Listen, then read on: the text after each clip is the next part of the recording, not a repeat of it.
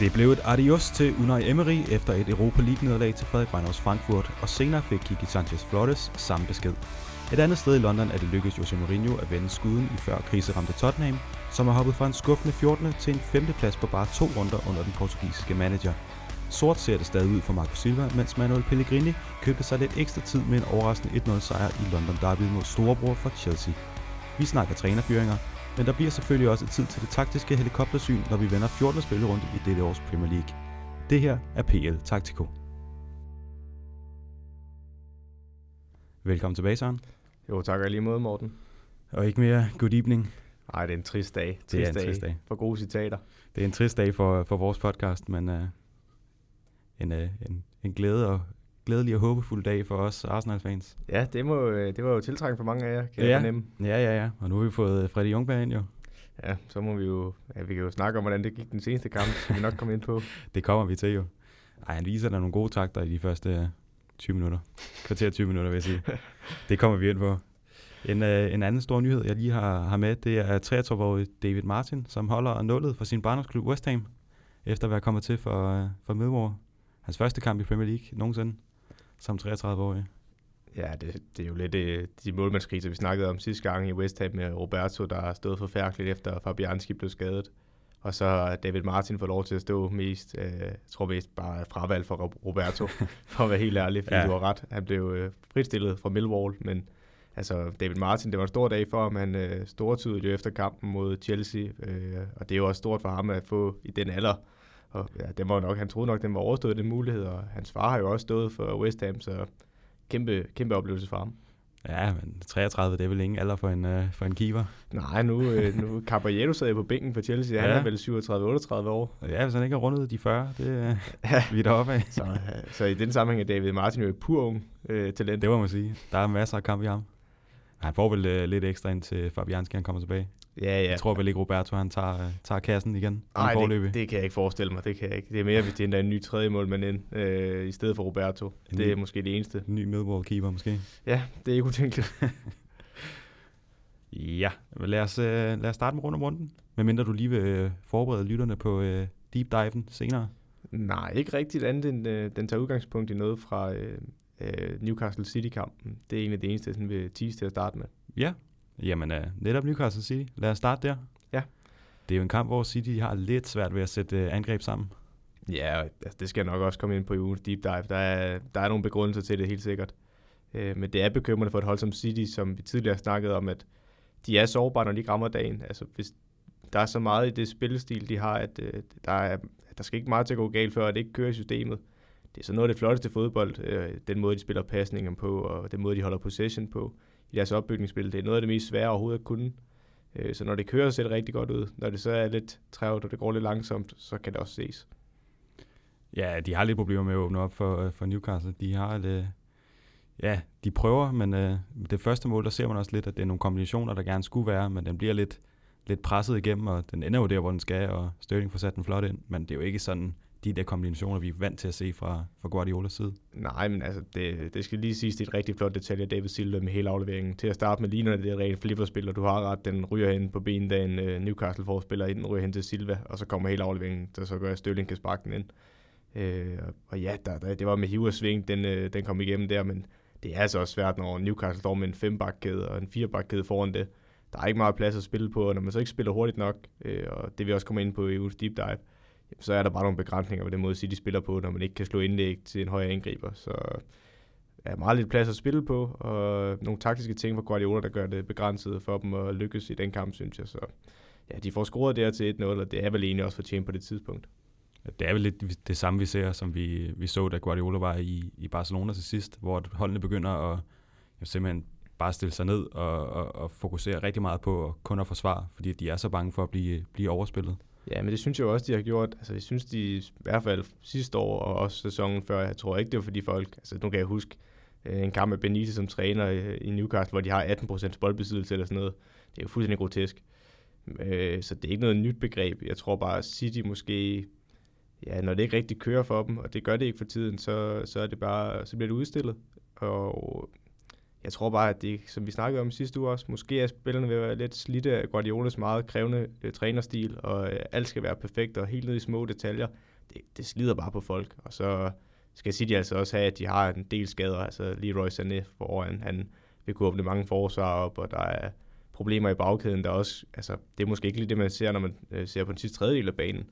Men, men der er nogle taktiske ting, de bliver nødt til at justere, fordi de er bange for deres midterforfra at blive udstillet. Så det, det forplanter sig også længere fremme. Nu nævner du, at øh, Guardiola presser folk lidt. Er det måske ved at være, være sidste sang for ham i, øh, i City? Skal han videre til sommer måske? Jeg synes, det er tidligt at sige, om han skal videre. Øh, jeg, jeg synes jo stadigvæk, at han er en af de, i hvert fald blandt de to bedste trænere i verden. Og øh, så ham kan man ikke bare smide på porten. Og også til det spilkoncept og den ledelse, der er. Den sportslige ledelse i City er jo tidligere Barcelona-folk, der var med til at hente ham til City. Så han passer perfekt ind. Så jeg tror ikke, øh, ja, det er svært, fordi han passer egentlig perfekt ind i DNA'et, men hvis folk bliver slidte og trætte af hinanden, så så vi også i Tottenham med Pochettino. Han var jo også den perfekte til Tottenham, men der blev folk også slidt. Så nej, jeg vil ikke sige, at han er færdig til sommer. Det vil jeg ikke, det vil jeg ikke synes var en rigtig beslutning for City.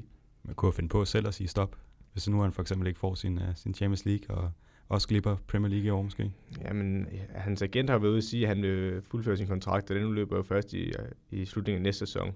Øh, og hans agent har også påpeget, at han har jo udfyldt sine kontrakter både i Barcelona og i Bayern. Så det har egentlig lidt svært ved at se, og Guardiola har jo også selv været ude at sige, øh, at han gerne vil have, altså, se kontrakten ud. Men jeg kan godt forstå frustrationen omkring det, men jeg synes lige, det er en tand for tidligt at snakke om, at han er færdig til sommer, fordi ja, jeg, jeg, jeg synes ikke, de er ude af mesterskabskampen endnu, selvom de er 11 point efter. Øh, jeg husker stadigvæk, hvor gode City var de foregående to sæsoner, og det tror jeg stadigvæk, de kan ramme. Ja, som vi har nævnt før, så de spiller jo godt, og de spiller sig til chancerne. De, de får dem bare ikke rigtig lige ind på de tidspunkter, hvor de skal ind. Nej, så mangler de også Aguero op foran. Altså, Gabriel Jesus, han, er, han scorer også mål. Han er også en dygtig angriber, men han er slet ikke samme klasse som Aguero. Og det, altså, det kan bare ses op foran i deres opspil også. Det er tydeligt. Jamen øh, lad os hoppe videre til, øh, til Newcastles første mål. Det ligner lidt en, øh, en kopi af Citys, bare uden indblanding af, af City-fødder. Det, ja. det må vi bare rose. Er det, ikke det, er det ikke det, vi skal? Jo, det er et flot mål. Det er det altså. Det er, igen, det, de svarer igen næsten lige med det samme jo på Citys mål. Og det er en, det er en flot kasse af Jetro Willems. Det er godt sparket ind. Jeg mener også, det er med hans højre ben. Kan det passe?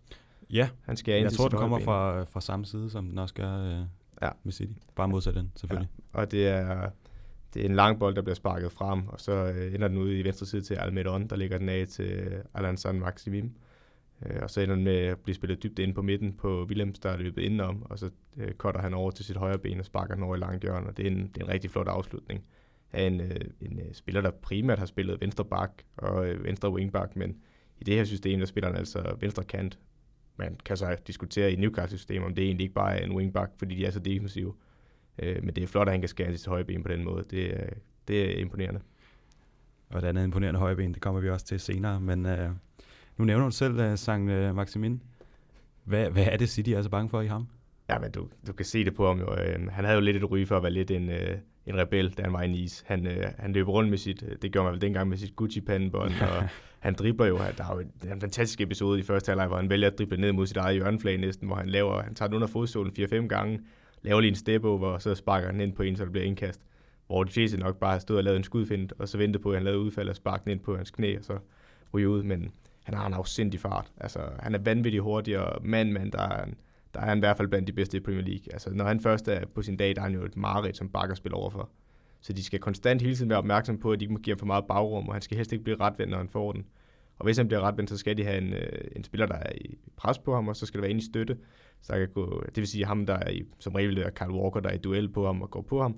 Og i det øjeblik, han tager trækket, øh, så skal Kyle Walker kunne presse ham så meget, at støttespilleren kan nå at være den første på anden bolden, der kommer fra trækket. Øh, og det er bare svært, når de gerne vil have bolden også. Og nu kan vi godt lige tale om, uh, tale om highlight-spillere her i podcasten. Han er, er han ikke uh, lidt uh, i den han kategori? Er, han er DLFEO-kategorien, ja. og, og det var, da jeg må Traoré jo også fra Wolves indtil et par runder siden jo. Uh, han er jo begyndt at bygge mere på sit spil. Uh, det kunne man også håbe ham med at gøre, uh, Alan San Maximim. Jeg synes, han er en dygtig fodboldspiller. Uh, og hvis en, hvis en træner kan nå ind til ham rent uh, intellektuelt og få ham til at rette ind, hvilket jeg synes, han gør til dels i Newcastle, så er han altså en spændende spiller. Han mangler så bare lige slutproduktet, men, men det kan man altså udvikle. Det er ikke umuligt. Ja, han er jo heller ikke bange for at hverken udfordre eller, eller tage sparket, så, så må ikke, at der er nogle, nogle gode år i ham. Jo, han, han har en dribletur, hvor han dribler, altså, han dribler to mand, og så når han også forbi den tredje, og så er der stadigvæk to City-spillere foran, og der er de altså kun lige krydset midterlinjen, så han har stadigvæk næsten en hel, har en halv banehalvdel, han skal angribe på, og så vælger han at sige, jamen det prøver vi sgu også. Ja. Og så, så fortsætter han bare, der, der stopper Fernandinho ham så, der ja. stopper showet. Men det er imponerende at se, når han først begynder at drible. Det er, ja. der, er, der er et eller andet fra skolegården af, sådan øh, ren sådan respekt for ham. Ja, lige præcis. Han er, han er altså en, en spændende fyr. Han laver også en, øh, en fantastisk detaljekamp, hvor han ja, bliver taklet, eller hvad han gør, og så vælger at falde som en kludedukke og lige give den et ekstra spjæt, ja, og så, så er det kludedukken igen. Det, det, det ligner sådan et eller andet fra en gammel uh, actionfilm, sådan en B-film, hvor, ja. uh, hvor, hvor et vedkommende er blevet skudt på vej ned, uh, og så lige giver en ekstra reaktion fra kroppen. Altså han triller rundt på jorden, og så det man tror, han er færdig med at trille, så tager sådan et spjæt op i luften igen, og så triller han på ny. Det, ja, det er ret sjovt at se, og der er, der er ikke sket noget mere med det ja, det er fantastisk. Det er fantastisk. Og øh, San Maximin og Newcastle, de møder altså Sheffield her i aften. Det kan være, at vi lige skal forklare, at, øh, at mens vi indspiller, der er der en runde i gang. Ja, altså vi er i gang med, at den runde, vi taler om nu, det er 14. spillerunde, hvilket også vil fremgå af afsnittets navn. Øh, men vi har været meget presset på, at der er en spillerunde her i midtugen også, og vi optager jo her øh, på en torsdag aften. Så nogle af de kampe har været spillet. Øh, vi vil udsende øh, et afsnit søndag aften med den spillerunde, det vil sige midtugens spillerunde 15. Og så ugen efter, inden øh, 17. spillerunde, vil den 16. så komme ud, den der er i weekenden nu, hvis det giver mening. Lige præcis. Så øh, vi er i gang med at spille rundt 14 nu. Spille rundt 15 vil komme søndag, og øh, spille rundt 16 vil komme på fredag. Fredag. Ja. Så vi kommer til at være lidt... I næste uge. Lidt bagud, men vi catch up. Ja, og vi har gjort det af den simple grund, at hvis vi skulle tage to runder på én gang, så vil kvaliteten falde i det, vi laver, og det vil blive meget overfladisk, og det ønsker vi ikke. Ja, lige præcis. Men uh, som sagt, Sheffield Newcastle her i aften, torsdag, og uh, Burnley og City, de har mødt hinanden tirsdag onsdag, det kan jeg faktisk ikke lige huske, men i hvert fald her i, uh, det var tirsdag, i, i den 15. Ja. spilrunde, som vi tager fat i mandag. Ja, den uh, bliver optaget søndag aften. Søndag. Søndag aften bliver Lige den optaget. den bliver optaget søndag aften, og så kommer den ud enten meget sen søndag eller tidlig mandag. Vi lover for styr på det. Yes. Lad, os, uh, lad os hoppe videre til Tottenham. Tottenham Bournemouth 3-2. Ja. Uh, endnu en gang til Mourinho 3-2. Ja, men igen, jeg synes ikke, jeg har lært så forfærdeligt meget om Mourinho faktisk. Øh, jo, altså, vi har snakket om tidligere, at han spiller med den der øh, form for trebakkæde. Altså, på papiret stiller de igen op i en firebakkæde med Fatongen på den ene bak og Sergio Aurier, og så har de midterforsvar, der hedder Alderweireld og øh, Davinson Sanchez. Og igen, det er blevet mere udpræget nu, når man sætter Fatongen på en venstre bak. Så kan du bedre se det med, at de skubber Sergio Aurier højt, og så Fatongen skubber ind i banen, så de egentlig har en trebakkæde i, i fase 1 og 2 i deres opbygningsspil. Øhm, men, men det er jeg måske er lidt kritisk overfor, fordi jeg synes i hvert fald, jeg ser det meget tydeligt i den her kamp. Øh, måske det fordi, de får en 1-0 på det tidspunkt og kommer foran 2 og 3-0 også. Men jeg synes, det er meget udbredt at se, eller udbredt at se, at deres to 8, de, de bliver sådan, øh, den dobbelt pivot der, de sidder bare som ret restforsvar. Det er ikke meget, at de får lov til at komme ud i siderne. Det er der en god grund til for Mourinho, fordi han er bange for, at et restforsvar ikke øh, står som det skal, og giver kontramuligheder til Bournemouth. Og det er klart, når Bournemouth de har Callum Wilson op foran som øh, en af de hurtige derop, så er de bange for at give det bagrum. Øh, og de, de giver bare et restforsvar, men, men det begrænser dem også offensivt, fordi så vil det sige, at du har egentlig kun Seat Rouillet, der kommer med frem i den ene side som et overlap. Faton kommer stort set ikke med frem, og så har du kun Kanter, og det er lige på den offensive midt, og Harry Kane til at score målene. Øh, og det lykkes til en vis grænse her, men det er meget simpelt, den måde, de scorer målene på. Ja, for jeg skulle, jeg skulle faktisk lige til at, til at rose Mourinho. Det, jeg var ikke meget for det. Det kan også være, at vi bliver nødt til at klippe det ud, men nu siger jeg det bare. Han fik jo han fik en, en lille løsning på hans, hans, hans Danny Rose-problem. Han fandt ud af, at Fatongen kan jo bare spille venstre bak, ja, ja. så kan han jo bare skubbe det hele lidt op. så endnu, altså Mourinho og Tottenham, de leder lige nu efter alle grunde til ikke at bruge Eriksen ja. og Danny Rose, fordi de ved, at de er færdige, og Jesus. det var det, Mourinho sagde fra start af. Øhm, men altså igen, man, man skal jo rose Mourinho, fordi han gør nogle ting rigtigt ved, at det her restforsvar, det fungerer til dels, at de får øh, kvalt mange af Bournemouths øh, kontraangreb ind centralt, fordi altså både øh, Ndombele og Erik Dyer var derinde til at opsnappe det, inden det bliver farligt. Øhm, og så lykkes de jo med, at Harry Kane kommer ned i banen for at modtage bolden. Og lige når man tror, at Tottenham er ved at lulle øh, fuldstændig Bournemouth i søvn med langsomt opbygningsspil i deres fase 2 ned i bagkæden, hvor de bare spiller den rundt på tværs, så lige pludselig kommer Harry Kane ned i banen, så bliver centerforsvarerne i tvivl på Bournemouth, hvad skal vi gøre ved ham? Så de løber efter ham, fordi han skal ikke have lov til at få bolden i mellemrummet og blive retvendt, det ved de fleste. Men så løber Della lidt dybt bagved, og det samme gør Son. Son starter egentlig bredt på ydersiden af øh, hvad han hedder, Stacy, højrebakken for Bournemouth, og så løber han på indersiden af ham, øh, mellem ham og Steve Cook.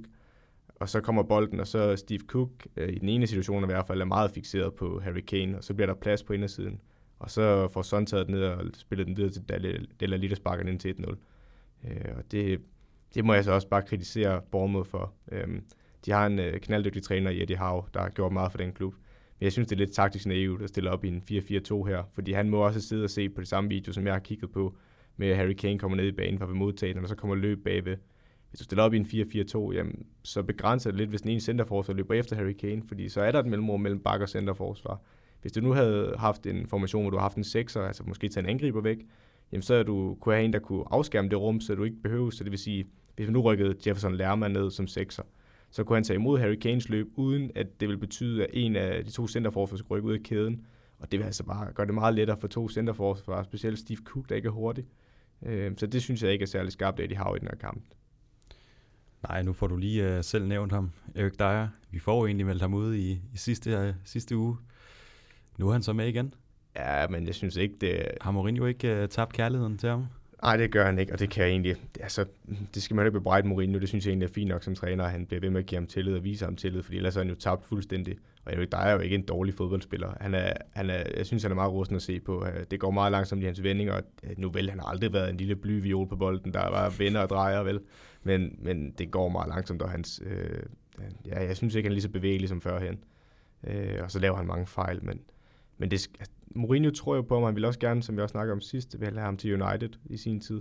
Så han ser jo noget i ham, og så, så kræver det også, at han viser ham tillid. Øh, men han er ikke sådan en ubestridt den bedste sekser for Tottenham, som han måske var for et par år tilbage. Det er nok mere der pointen ligger. Men vi er vel ved at se en, uh, en defineret spillestil for Mourinho i, i Tottenham. Det her med, at han kører, kører firebarkæde på papiret, og så når de skal angribe, så kører de den lige ned til en træer, så Fatongen egentlig spiller venstre bak, men men kun når de forsvarer. Ja.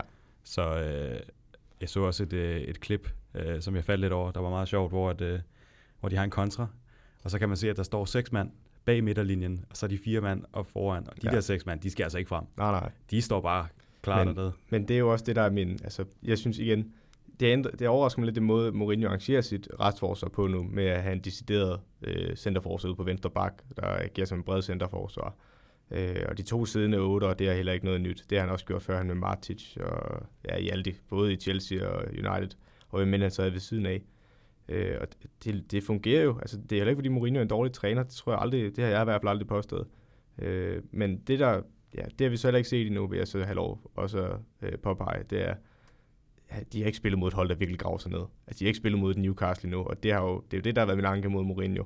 Har han de offensive løsninger, fordi en af grundene til, at de scorer de to mål, er jo netop, fordi Bournemouth står med en forholdsvis høj kæde, fordi de prøver at komplementere det rum, der er inde på midten, fordi de kun har to derinde, øh, i hvert fald centrale midtbanespillere. Og øh, ja, der, der, der tror jeg bare, når Mourinho først møder et hold, der ikke har noget bagrum, og ikke giver noget bagrum, hvordan løser han så det? Har de så nogle indede løbemønstre? Fordi så går det ikke, at Fetongen står dernede. Så går det ikke, at der er to otter, der bare bliver hjemme. Fordi så har du ikke folk nok at angribe med, så er der for lidt plads at spille på øh, og få lidt spilmuligheder. Så, så det vil jeg gerne lige have lov til at se, inden jeg egentlig bedømmer Mourinho helt, men han skal ikke skydes ned, fordi igen, det er meget kort tid, han er træner i klubben.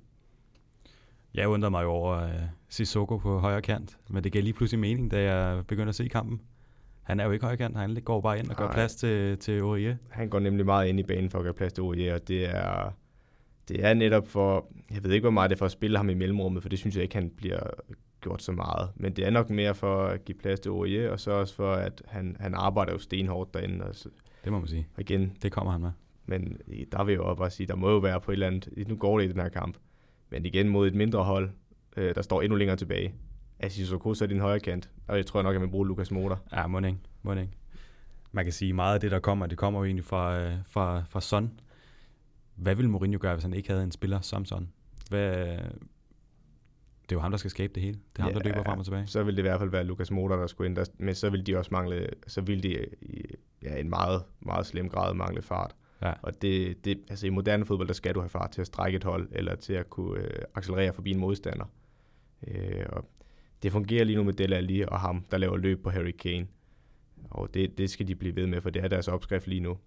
Øh, så, så han ville være enormt presset, og det, det tror jeg ikke rigtigt, de kunne være altså hvis du sætter Christian Eriksen ind, så vil vi have det problem, vi også har snakket om, at både ham og Dele lige søger det samme rum, og Christian Eriksen kan ikke strække et forsvar.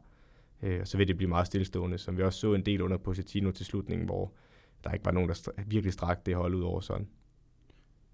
Men lad os da glæde os til, at han skal møde uh, en af dem, der står, står rigtig lavt. Eventuelt når, uh, når Sheffield de kommer med deres, deres uh, jeg ved det, Ja, deres fembakkæde ja. og står med en lav forsvarslinje. Ja. Ej, jeg, vil, jeg vil sige... Deres organisering, det var det, jeg Ja, lige præcis. Efter. Deres organisation, men jeg vil dog sige, at Newcastle står om en endnu dybere, og det tror jeg, det, det er nok det, jeg anser som Mourinho's kryptonit for tiden. Ja, lad os, lad os vente og se, når de møder. De har i hvert fald uh, lige været på Old Trafford, hvor de mødte United, og Bournemouth, de har mødt Palace i den femte spillerunde, som er godt i gang. Lad os hoppe videre til, til Liverpool-Brighton, det er jo, øh, ja, hvem holdt du med? Du er både Liverpool-mand og, og Graham Potter-mand. Ja, det skal lige siges, at øh, jeg er jo stadig en keneret Liverpool-fan, men øh, jeg har kæmpe respekt for det projekt, øh, han laver i Brighton. Han, det, det er jo det, du tidligere omtalte som min darling. Ja, men, øh, ja det, er du, det har du selv sagt. Ja, ja, den kan jeg også godt stå for egen regning. Men, øh, men, men ja, det er, en, øh, det er en lidt sjov kamp, fordi Liverpool sidder egentlig på det. Altså Brighton, de vil meget gerne finde det mellemrum, der er imellem øh, Liverpools forsvarskæde og midtbane, men jeg synes ikke, de lykkes særlig godt med det i starten af første halvleg, og jo, de begrænser Liverpool. Altså det, de gør, det er, at de, de stiller egentlig op i en 4-3-3, når de er forsvaret Brighton. Øh, men når de så falder længere tilbage, så falder de faktisk ind i en 4-3-2-1, så det vil sige, det man i hvert fald i fodboldsprog vil kalde juletræet, øh, hvor de fuldstændig lukker det centrale rum, og de giver Liverpool enormt meget plads ud på baks, men kun i modsat side, så det vil sige, når Robertson er på bolden, så er der en fra øh, tremandsmidtbanen, der buser ud på ham, og så kan en af de to offensive midtfald ind i banen og lukke den skrue aflevering. Øh, Øh, og det, det giver plads til, at Liverpool kan ligge diagonalbolde. Men det løser de egentlig også okay til at starte med, synes jeg, Brighton. Det vil sige, hvis Van Dijk får den og slår diagonalen over mod Trent, så vil man jo tro, at Trent har et kæmpe område, og det har han også i det øjeblik, han er bolden undervejs. Men der, hvor han modtager den, så er det venstrebakken Dan Bøn, der skubber ud fra forsvarskæden, helt ned bagfra, og skubber ud på ham. Øh, og det gør de egentlig okay, men, men før eller senere, så bliver det der løs, fordi så Salah går ind i banen, og det er egentlig det, der gør, at den bøn kan skubbe derud, fordi Salah er så langt ind i banen, så der er andre, der kan lukke ham. Men Salah opdager ret hurtigt det rum derude på udsiden af den bøn, og så øh, er der en, i hvert fald et par gange, hvor jeg kan huske, hvor en Dijk slår en diagonal hele vejen på tværs, og så øh, er Salah løbet udsiden af den bøn. Og hvis den aflevering ligger rigtigt, jamen, så har Liverpool egentlig en mand-mand, hvor Salah er mod den bøn, og det er ikke lige en kop te for den bøn, der er stor og normal centerforsvar, skal ud og løbe en lille Salah. Ja. Øh, og det er bare dømt til at gå galt før eller senere. Øh, og det gør det også et par gange, hvor det er lige ved at koste med et mål. Øh, men ja, altså Liverpool får scoret på to dødbold af Van Dijk, og det er jo bare så svært at dække op, når Trent han slår de indlæg der, og Van Dijk er så stor. Og den ene, den går af et frispark, hvor den går til bagerste, øh, hvor Van Dijk flot hætter den hele vejen over Matthew Ryan. Øh, og så er den nummer to, det er jo et øh, hjørnespark, hvor den øh, går mod forreste, hvor Van Dijk kommer ind og, og hætter den, og det er bare to sublime indlæg. Der, det er svært at dække op for. Jeg skulle lige til at sige, er det ikke meget Liverpool, at uh, selv i de kampe der, hvor de ikke rigtig skaber de, uh, de allerstørste chancer, jamen så har de bare en Van Dijk, der går op og, og banker to ind med, med hans kæmpe jo, hoved. Jo, lige præcis, og det er også flot, at de kan score det på to dødebold, hvis ja, de kører for de tre forreste, men de har et par chancer til de tre forreste stadig, som de ikke sparker ind. Altså, Mané har i hvert fald en, og Firmino har to, tror jeg også. Den ene midt for mål, og den anden lige efter 1-0-målet ude i siden, og det samme med Mané, der også får, hvor deres afslutning bare ikke er god nok. Øh, men jo, så er det jo fedt, at man har en centerforsvar, der kan hoppe op og score, og de, altså, de finder bare en måde at vinde på. Øh, og selv til sidst, hvor Allison blev vist ud med det røde kort, fordi han mistimer et offbring. Ja, lidt, lidt, øh, lidt klokket. Lidt, meget klodset. Også at han vælger at tage det røde kort. Altså, han ved jo, jeg ved ikke, om det er en refleks, eller om det er med overlæg, han tager den med hånden. Øh, det har jeg svært ved at bedømme, men det er i hvert fald torske dumt. En ting er at begå fejlen. Hvad, ja. ja. en ting er at begå fejlen. En ting er, at de trækker det røde kort bagefter. Og så er Adriana for langsom til at sætte muren op. Ja. Øh, og det er også for ringe. Den vil jeg øve lige. Øh, det, det, synes jeg var lidt sjovt. Hvordan kan det være, at den, den egentlig får lov at, at, ja, at, at gælde? Øh, han fløjter jo i gang, men, men bør han ja, det? Du altså, er den, der er mest kyndig i uh, Altså ifølge, i så vidt jeg husker fodboldloven, så er det jo bare i det øjeblik, dommeren fløjter op. Ja. Øh, og jeg ved faktisk ikke, om der står noget om, hvor lang tid muren skal. Det mener jeg ikke, der står noget om. Og øh, jeg vil jo, altså, jeg synes helt, det er helt i orden, den får lov til at stå, for Adriana er for langsom om at sætte muren, og jeg kan se Henderson, der står og skal være med til at sætte den her mur. Han er i gang med at stå og dirigere med nogle andre over i den anden side. Altså han er slet ikke opmærksom på, at Adriana han står og kæmper med den her mur. Øh, og så sparker han bare ind over den modsatte side. Adriana er for langsom, og det tror jeg bare, dommeren han var enig i og sagde, nu må vi se at komme i gang, og så blev der sparket mål. Øh, og det vil jeg egentlig også, som klopper også rose Adrian for. øh, og det synes jeg ikke, man skal underkende, det er, at det er at komme ind på sådan en kold dag som målmand, øh, uden nogen form for opvarmning, det er en utaknemmelig opgave. Fordi hvis der er nogen, der har prøvet at spille fodbold, øh, især nu tror jeg det, altså nu har jeg selv været i Liverpool, og det er her om vinteren, der er det ekstremt koldt med vinden, øh, så man, man sidder og bundfryser på ja. Anfield, og det gør spillerne også, selvom de sidder i nogle gode bokse. Øh, og alle, der har prøvet at sparke til en bold, når du har kolde tær, og det er tæt på umuligt, det gør, du har ingen anelse om, hvor den er på vej hen. Øh, og ja, det skal han have ros for, at han faktisk går ind og løser det ud over den fejl, han laver der. Så gør han det jo egentlig fint. Han har lige en, han er ved at tabe, men han når at falde over den, og jeg har det sådan, hvis målmanden taber, når han selv er over den, så kan jeg ikke skille ham ud. Så er der ikke noget. Altså, den er jo løs, selvom det ikke ser kønt ud. Ja, men det er det. Hvis ikke det er kønt, så, så er det jo lige meget, så længe det bliver løst. Ja, ja, og, ja. Så øh, fint, at han kommer ind og klarer det sådan, fordi øh, Brighton, de presser på til sidst. Ja, det skulle jeg også lige til at sige. De, øh, de laver også lidt om. Man kan sige, øh, vi snakkede om, jeg kan ikke huske, om det var sidste gang eller første gang, men at, øh, at Møje, han var sådan lidt over det hele. Ja, det var sidste Han ender gang. jo som, øh, som angriber til sidst. Ja, man sparker også godt af Møje. Det er derfor, de sætter ham derop jo. For, øh, fordi det, det har de store problemer med faktisk. Øh, de mangler nogle gode afslutter deroppe i den kamp der. Aaron Møje har en fin afslutning for feltkanten af, men Adrian har ret let ved at tage den. Han har i hvert fald rimelig godt styr på den. Og de har også en afslutning mere, som Adrian egentlig også har fint nok styr på. Øh, så det er ikke de der kæmpe 100% chancer, de når frem til Brighton, udover at de har en i første halvleg til Louis Dunk, mener der, øh, der falder ind i feltet, hvor han bare rammer den helt skidt.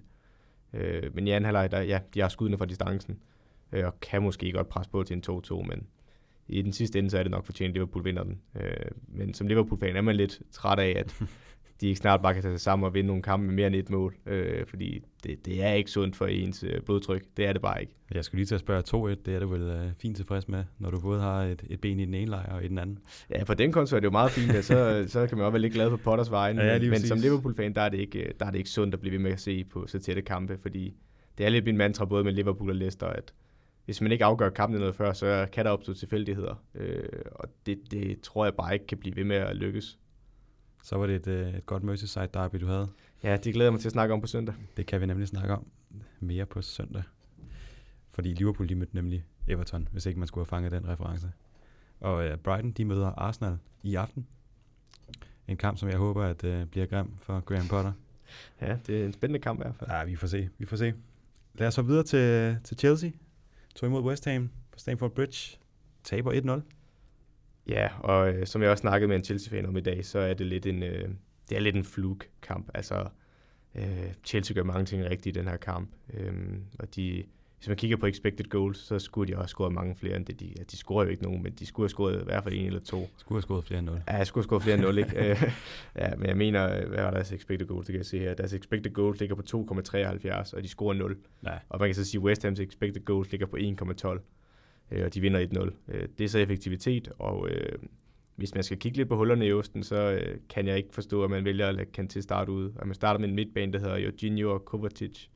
Øh, og det kan godt være, at han har været lidt småskadet og sådan noget, men jeg synes, det er på en eller anden måde lidt farligt at lege, og det leger lidt milen, fordi hverken Jorginho eller Kovacic er nogen form for godt re- eller restforsvar. Øh, de hjælper ikke et meget ungt centerforsvar i forvejen i Tomodi og Kotoma, og du så samtidig har øh, Reece James på højre bak, så er det meget ungt. Øh, og de har kæmpe problemer med Michael Antonio, angriberen for øh, West Ham. Ja, han er en, øh, en lille kraftkane. Jamen, han er, han er både fysisk, fordi jeg kan, flere gange, der er en gang, hvor Jorginho prøver at gå ind og skære med bold frem, og det, det lykkes jo overhovedet ikke. Han vifter ham bare væk, Michael Antonio, og så kommer han på bolden. Og selv de store centerfor for Tomodi og Kotoma har problemer med ham. Og han er også hurtig, og han, altså, han arbejder stenhårdt, også i presset og i erobringsspillet. Og det smitter af, øh, fordi det vi sidst så for West Ham, øh, var direkte en apatisk forestilling mod, øh, mod øh, Tottenham. Det var, det var så sløvt. Øh, og hvis vi lige roser West Ham også, det er så godt set af Pellegrini, han sætter Antonio på toppen. Ja. Øh, og en anden ting er også, at han rykker Felipe Andersen væk fra kanten og rykker ham op øh, på en offensiv midt lige omkring Michael Antonio, fordi en af problemerne, der var med Sebastian Haller mod øh, Tottenham, det var jo, at han, han lå palle alene i verden derop. At der var hver gang han vandt hovedstød eller noget, så var der ikke nogen til at samle det op. Øh, men det er der jo her, hvor Michael Antonio og Philip Andersen kan kombinere sammen, og det ene, altså West Ham's mål, det opstår faktisk på grund af Philip Andersen, fordi den bliver spillet ind på ham. Øh, jeg mener, det er Declan Rice, øh, der laver en 1-2 med ham, og så bliver den spillet ind på Philip Andersen igen i midten, og han øh, åbner kroppen op, vender modsat over, og så bliver de spillet tynde. Øh, og det, altså, det, det skaber de flere chancer på, og det igen, der kunne jeg måske godt, det er lidt naivt, at man starter med Mason Mount. Jeg ved godt, at han har fungeret fint som tiger, men når, øh, når, når de samtidig har gjort det her, nu kan man sige, det er lidt en perfect storm, jeg vidste ikke, jeg tror ikke, om Pellegrini har vidst, at de vil droppe 4-3-3'en, øh, Chelsea gå over i deres 4-2-3-1, men det er perfekt, for det giver endnu mere plads til Philip Anderson, der så kan fodre Michael Antonio og være egentlig en playmaker lidt for West Ham. Og det er egentlig bare det, der lykkes i den her kamp for West Ham. Ja, det er vel en lille genistreg for Pellegrini, han vælger at putte Philip Andersen ind i midten. Han har jo ligget lidt ude på kanten og ikke rigtig fundet sit spil her i år. Ja, og det, det er også, så kan Jamolin ryge ud på bænken, fordi han er også en dygtig spiller, men som vi snakkede om også, han er ikke, han er ikke hurtig. Øh, og så rykker han Pablo Fornals derude, der har spillet rigtig godt øh, sidste år for Villarreal. Og han er en dygtig fodboldspiller, og han kan gå ind i banen og give plads til Criswell, der også gør, at de kan få målet, øh, og give mere plads til Criswell, for han skal nok komme afsted. Øh, og ja, vi snakkede også om Ryan Fredericks i, den, øh, i sidste uge, om øh, de overlap, han kommer med at øh, så længe der er nogen, der er foran dem, der er nogenlunde kapable, så kan de godt skabe noget.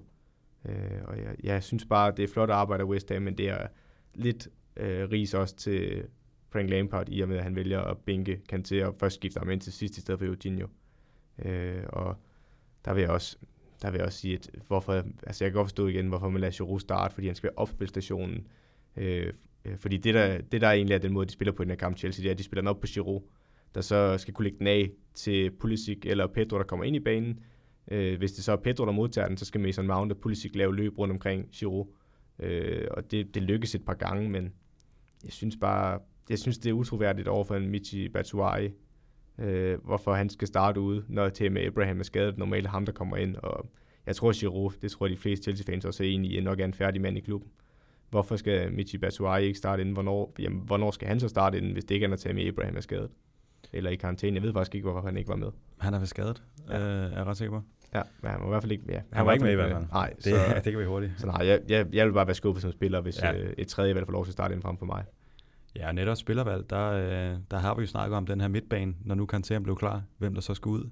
Ja. Og der kunne man se i, i kampen mod, øh, mod City, der har de valgt at, at lade Mount sidde på bænken, som vi var enige om var, var, var rimelig godt tænkt. Men øh, han skal vel også have, nu hvor han har haft tur i den i år, skal han vel have sin kamp. Men hvad vil man så gøre i stedet for? Kovacic eller Jorginho? Hvem ja, skal ud? Det igen, det kommer an på, hvad du, altså, hvad du ønsker for den anden otter, fordi jeg synes, Kanté, han, han kan... Jeg han synes, er vel er, indiskutabel den bedste øh, midtbanespiller i verden lige nu. Ja, han er i hvert fald, jeg i hvert fald som jeg snakkede med nogen om i dag var det, også. Var det lige... Uh... Nej, men jeg, jeg, er egentlig ikke så uenig med dig, fordi han er en drømmespiller for enhver træner at have, ja. men øh, det kommer an på, hvad du snakker om som sekser, hvis han skal være det. Så ja, der vil jeg nok vælge Kanté. Men hvis du skal have en 8, vil du nok mere vælge en Kevin De Bruyne i en 4-3-3 i hvert fald. Øh, men, men jeg vil vælge, eller ikke, jeg vil vælge Kanté som den ene midtbanespiller. Skal det så være Eugenio eller Kovacic? Kommer an på, vil du have en, der skal lægge lange bold henover, øh, for eksempel hvis vi står dybt, så vil jeg jo nok vælge Eugenio. Men hvis vi er et hold, der, øh, der måske skal længere frem på banen, så er det nok Kovacic. Øh, til den her kamp havde jeg nok taget Eugenio øh, til at åbne forsvaret op også. Øh, for jeg tror nok, at han er god til at finde Mason Mount i det mellemrum. Øh, så, så det, jeg vil nok vælge Eugenio og Kanté til at starte med. Øh, og det er måske lidt hårdt over for en Kovacic, der har spillet godt i år. Men, men, men for balancens skyld på holdet, så er det nok sådan, det skal foregå.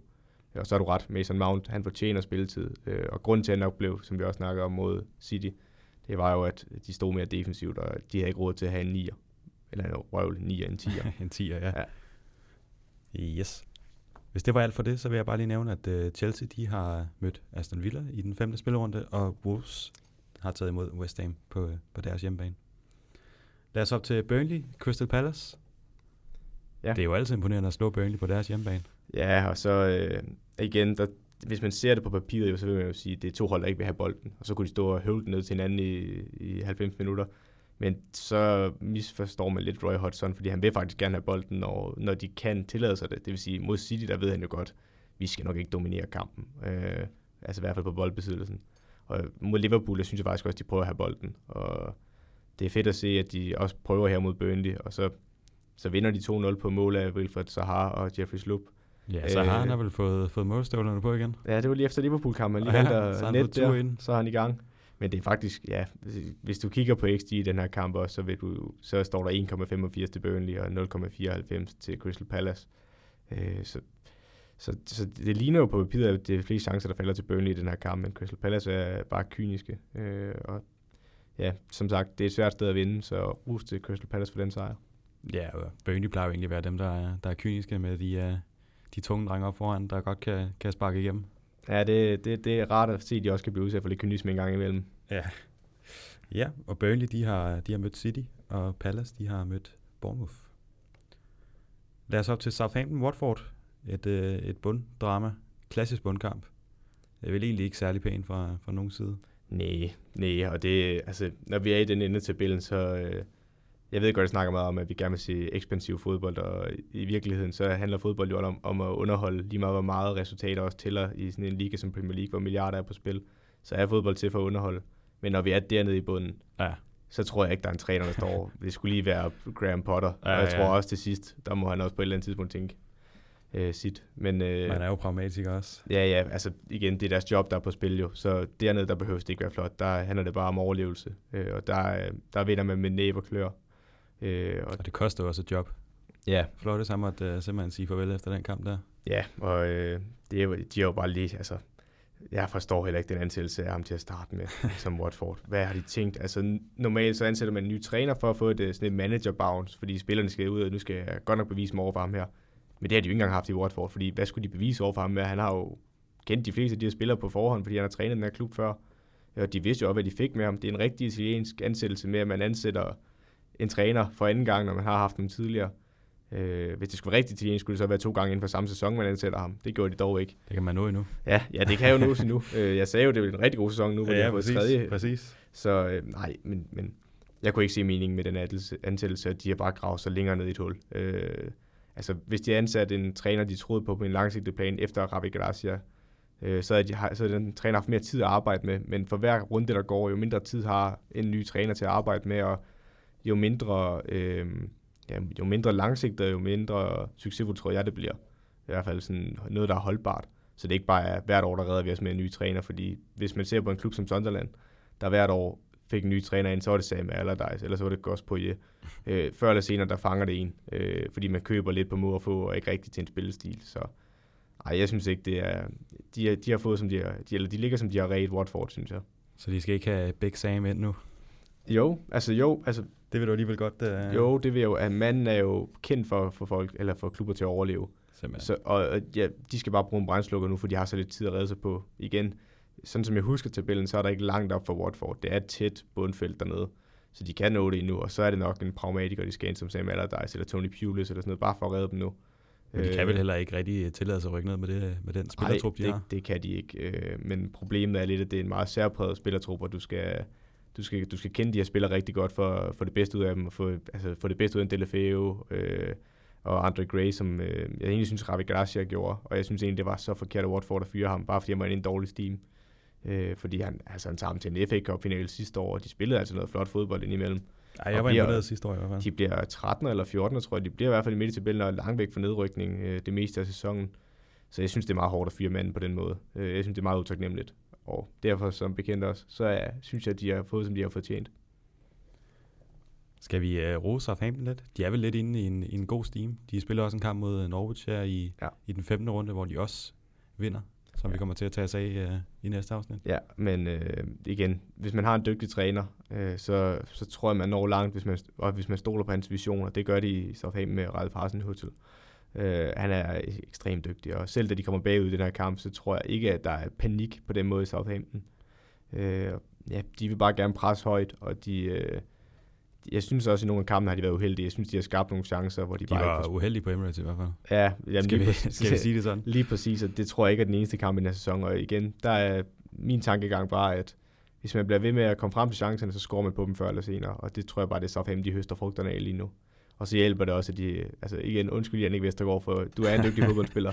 Men, men Ja, ja. Han, er, han passer ikke så godt til det her hold. ikke, Øh, ikke lige ind i uh, Southampton. Nej, og det er blevet bedre deres forsvar, efter de har fået øh, nogle hurtige centerforsvar igen. Øh, og så er der bare nogle gode offensive spillere, som Nathan Redmond, Danny Ings, øh, der er begyndt at finde øh, øh, målet, øh, og James Ward-Prowse, der sparker rigtig flot frispark igen. Så øh, jamen, jeg tror, at Southampton de skal nok redde sig. Så hjælper det også at have en, uh, en lækker dansk anfører i uh, Pierre Emil Højbjerg. Ja, han spiller også en god kamp her. Øh, han har også skæg, han også har fået. Ja, ja Nu- skæg, skæg kalder du vi det. ved ham. Skæg, Ah, det er skæg, skæg, skæg kalder du det. Jeg vil ikke kalde det. Der er lidt, der er lidt bevoksning. Der er det, noget konfirmand over det. Ja. Men uh, som sagt, så Southa- Southampton, de uh, har mødt Norwich, og Watford, de har været en tur i Leicester. Og uh, ja, det blev heller ikke kønt. Mere af det i næste afsnit. Lad os så videre til Wolverhampton, Sheffield United 1-1. Ja, og det er Sheffield, to... de laver en hurtig bas, og så har de ikke travlt derfor? Nej, og øh, ja, men igen, det er to meget veltrænede hold. Altså igen, de har en klar definerbar stil, og øh, ja, altså de, de har bare styr på det, og øh, Wolves de har det lidt sværere mod hold, der står længere tilbage på banen, som Sheffield gør i perioden i den her kamp. Øh, men de kommer alligevel frem til chancer, Wolves, så får jo også udlignet ved Matt Doherty, der laver et ret flot mål øh, på et indlæg, hvor han kommer ind, og jeg mener, det er et hovedstød, eller sparker han i hvert fald ind. Det er jeg øh, faktisk ikke engang fået skrevet ned.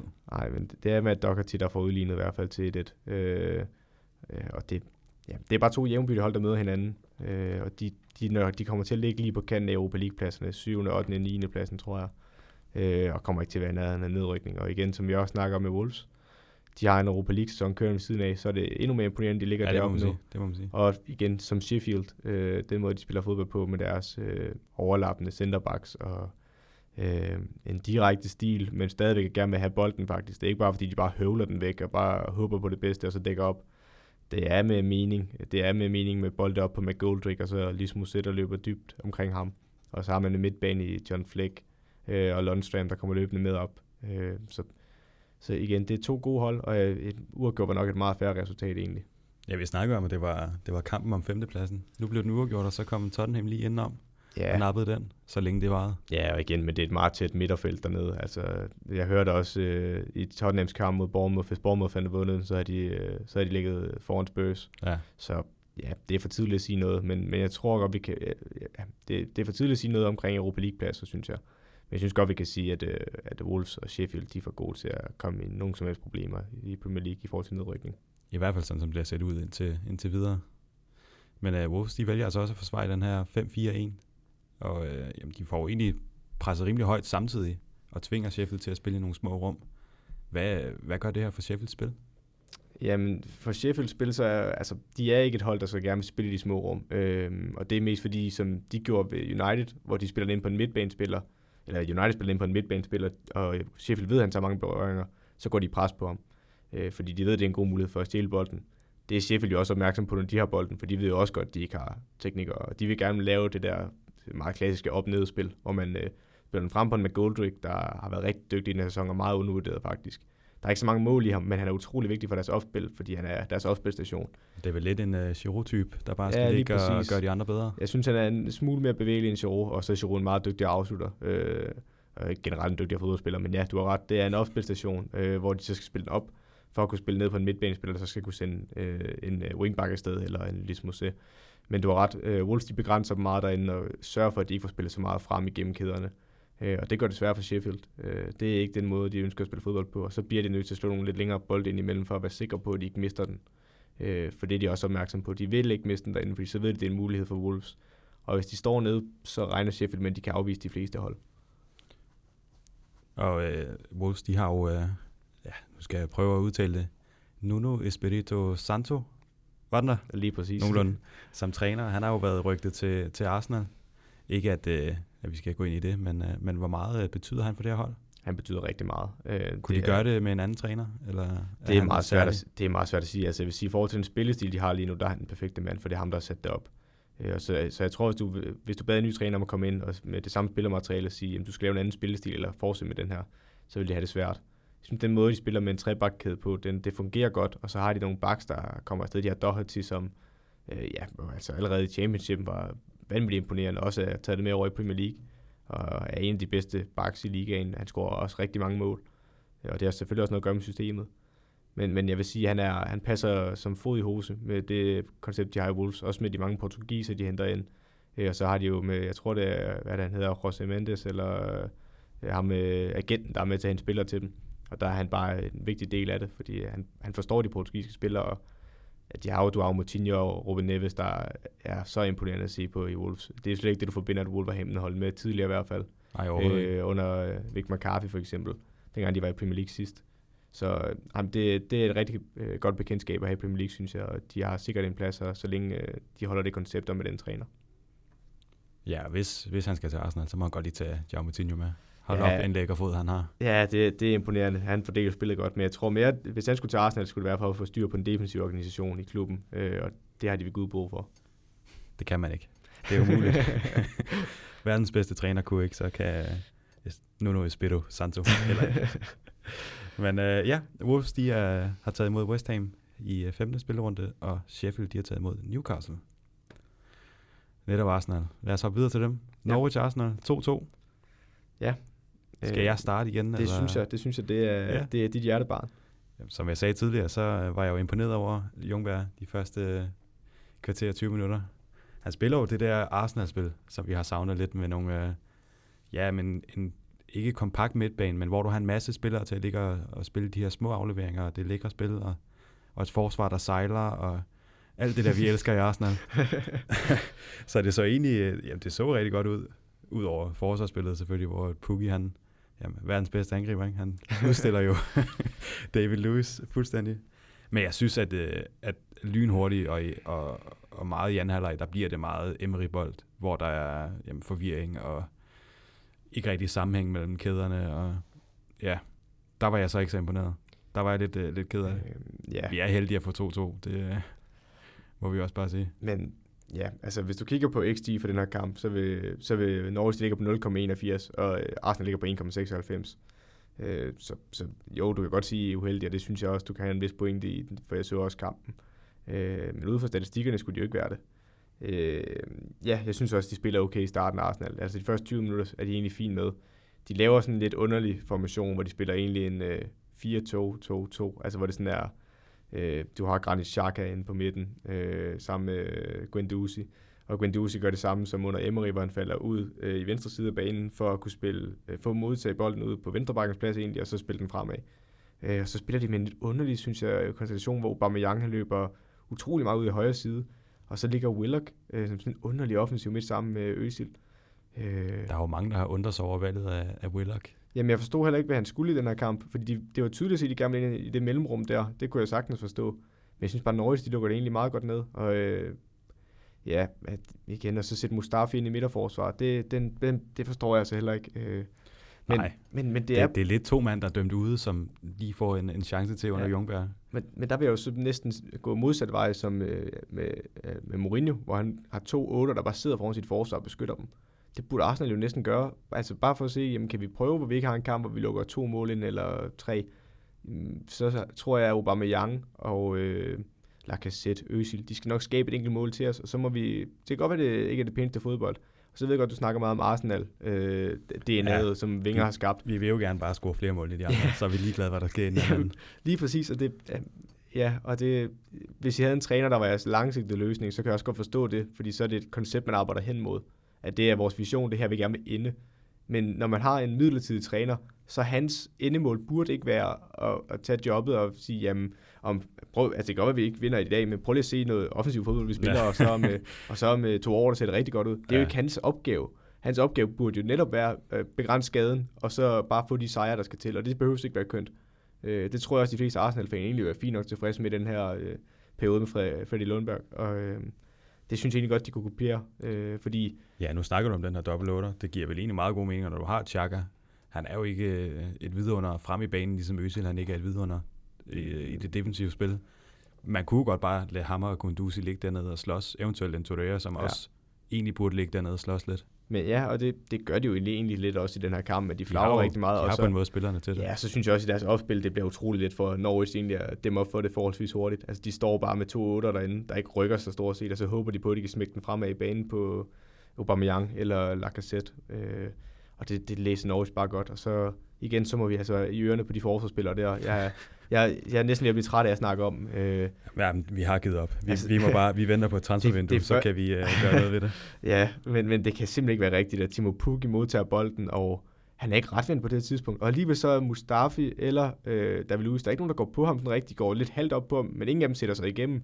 Og der er den gyldne regel, som jeg altid fortalte til seriefodboldspillere, det var, når I er to centerforsvar, og der er en angriber, så er der en, der går på, og så er der en, der læser situationen. Det vil sige, hvis han tager et langt træk, så skal du være der. Han må ikke kunne overløbe jer. Men i stedet for så bakker de begge to af lidt halvt, og så kan Pukki lave en lille kropsvind og blive retvendt og få lidt plads at afslutte på, og så kan det godt være, at den bliver rettet af. Men grunden til, at den overhovedet har muligheden for at blive rettet af, det er jo fordi, de ikke er tæt nok på til at blokere afslutningen eller takle ham, når den afslutter. Og det kommer så af, at de begge to bakker. Øh, og det, det er bare for dårligt. Jeg ser det også en anden gang i anden halvleg, hvor Pukki modtager den ude i højre side af banen, hvor han så laver en skudfind på sit venstre ben, hvor Mustafi, han, han er jo ved at miste begge ankler og blive sat af. Øh, og det, det er simpelthen for ringe. Altså, hvor mange gange vil Pukki sparke den der med venstre ben over i langt hjørne? Jeg ved godt, at han er en skarp angriber, men der, der bliver du sgu nødt til at stole på, at, øh, at du kan nå at blokere den, eller de mål, man kan tage den. Du må i hvert fald ikke blive sat på den måde, fordi hvis han først får et frit spark ind i feltet på sit højre ben, nu vel lidt ude i den ene højre side, så bliver det altså hurtigt farligt. Han scorer ikke på den her, men ej, de slipper med skrækken der.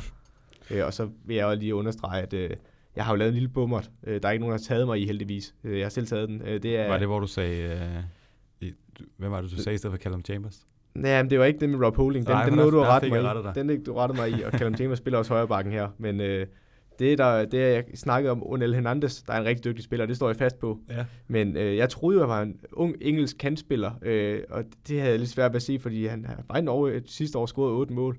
Men det var det resultat, jeg havde fortalt mig inde på, eller inde på resultatet.dk. og så gik jeg ind og kiggede og tænkte, øh, det kan altså ikke passe. Og det er ganske rigtigt, han er tysk-kubaner, og han er 26 øh, mener han er. Og han, jeg, jeg står ved det, jeg har sagt med, at jeg synes, han er en dygtig kantspiller, som en stor klub godt kunne kigge på på længere sigt. Øh, I hvert fald inden for det næste år, tid eller to. Ja, hvis han er 26, så skal det være det inden for. Ja, men han er en fin indskiftningsspiller at have, som en Chiquiti for eksempel i Liverpool, eller noget i den dur. Øh, men jeg vil bare lige gøre opmærksom på, han er ikke et pur ungt engelsk talent, men han er vanvittigt dygtig. det er kun uh, Jesse Lingard, der er et pur ungt engelsk talent. Ja, det, det må vedkomme, der er kommet med den øh, kommentar, jo selv stod til regning for. Nu nævner du lige uh, Liverpool. Jeg, jeg er god til at snakke i dag, vil jeg sige. Ja. Du nævner selv uh, Liverpool. Uh, vi har jo været lidt efter dem, men man må også bare rose dem for, at de, at de har fundet en, en stamme af spillere, som spiller hver gang. Er det egentlig ikke det, Arsenal de har, de har brug for? Nu kan man se under Emery, der har han lavet jamen, en 30-40 forskellige startopstillinger, vel? Jo, jo. Øh, igen, stabilitet er en vigtig ting. Men stabilitet kommer også af, at du ved, hvad du har. Øh, og jeg tror, jo, og det er faktisk også forkert, for jeg tror faktisk godt, at Arsenal ved, hvad de har. Men jeg tror også, de ved, hvad de spiller ikke har. For eksempel, jamen, det kan godt være, du siger, jamen, vi skal spille med de samme hver gang. Men hvem er de samme? Altså, ja, hvem, hvem, hvem vil du sælge, hvis du skulle sætte sætter, eller midterforsvar? Der er jo ikke en af de midterforsvar, jeg ikke vil kunne skyde et eller andet i skoen på. Hvis jeg skulle stille et midterforsvar? Uh, Rob Holding og David Lewis er mit bud. Ja, jeg vil ikke og, være tilfreds. Og dit ansigtsudtryk og den måde, du sådan trækker på det på, siger ja. også det hele, ikke? Og i den her kamp spiller jeg op med Callum Chambers på højre bak. Og, ja, det vil jeg heller ikke gøre. Nej, og du har en Bellerin nu. Vel, jeg vil heller ikke have Kolassenak på, på venstre. Nej, men igen, ja. Og jeg vil jo ikke, jeg vil jo, jo jeg vil have Bellerin på højre bak, øh, selvom han ikke har spillet så godt på det seneste. Men, men og jeg synes også, det er så synd for en spiller som Guendouzi, fordi jeg synes faktisk, han er en rigtig dygtig ung spiller. Øh, jeg tror faktisk, han bliver en rigtig, jeg tror godt, han kan blive virkelig, virkelig god for Arsenal. Men han løber rundt og slukker ildebrand hele tiden, og altså, så kommer han til at se dum ud i nogle situationer, hvor det egentlig ikke er ham, der har startet den her, men han prøver at rette op på et eller andet. Og, som jeg også har set på de andre gamle Toyetter, øh, for eksempel øh, den tegning, jeg viste dig fra Southampton-kampen med, hvor fri øh, det ja. rum der. Det er ja. jo egentlig ham, der ser det rum, øh, der opstår og peger, at de skal løbe derhen, men der står tre Arsenal-spillere med ryggen til, der ikke ser situationen. Øh, så jeg synes, jo, stabilitet er vejen frem for Arsenal, men det kræver også, at man har en spilfilosofi og nogle spillere, som man stoler på. Øh, og, og når man ikke har en permanent træner, så er det også svært, og det, det vil jeg så bare kritisere Arsenal for. Man fyrer ikke en træner, uden man har en erstatning på plads. det er altså ked af at sige. Og hvis man gør det, så er det fordi, man har... Har der en, en, anden, en lækker erstatning i Freddy Jungberg? Ja, en mand, der var assistent for Unai Emery. Altså, ja. Jeg kunne forstå, hvis det var en eller anden, der kom udefra. Altså for eksempel, øh, jeg har været meget efter Ole Gunnar Solskjaer i United, men han gjorde det jo egentlig perfekt som øh, det, man kalder interim manager. At de så valgte ham ansætte ham, det var så en kæmpe fejl, synes jeg, United. Det er men, så det, der går galt. Ja, men, men han var jo fin til den rolle der, hvor han bare skulle være caretaker og bare tage sæsonen ud. Og det ved jeg ikke, om Frederik Lundberg er. Øh, der var jeg jo mere en anden, måske en anden Arsenal-legende, man kunne finde, øh, som der har måske lidt mere erfaring og ikke har været med i det her øh, som assistent eller noget i den dur. Øh, så, han ikke er, så han ikke er en del af den dårlige periode, og kan komme med lidt friske øjne på spillerne, og de skal bevise over for ham. Men fordelen ved Solskjaer, det var jo, at der var pause i, i Norge, så han netop kunne øh, tage over for en, for en stund. Man kan sige, hvis man skulle tage en gammel igen, så kunne det være en som Angri, som lige har fået et job i, men, i, i USA, og en Vieira, som uh, sidder ja, i Nice. Og det er Arteta. Lidt, men, uh, Arteta, ja, men han men, er også, han er også ja, occupied. Ja, og jeg tror, jeg tror heller ikke, uh, ja, jeg, jeg ved ikke helt, hvem det skulle være, Nej. det skal jeg også ærligt sige. Uh, og jeg tror ikke til, at Henri vil være den rigtige. Han har slet ikke, uh, jeg, jeg, han har slet ikke lederegenskaberne, synes Ej, jeg, som har, træner. Han har vist, at det, at det hurtigt kan gå galt. Ja, og, men, men igen, så vil jeg ikke fyre under Emry. Jeg, synes, jeg kan godt forstå, at som Arsenal-fan, man er utilfreds med ham. Men han er jo ikke en dårlig træner. Altså, han er jo ikke en jo, det er ikke kørt for ham i Arsenal, og det har været svært at se et koncept, men han, i starten gik det jo meget godt. Øh, og han, han, er jo ikke, han er jo ikke fodbold dum.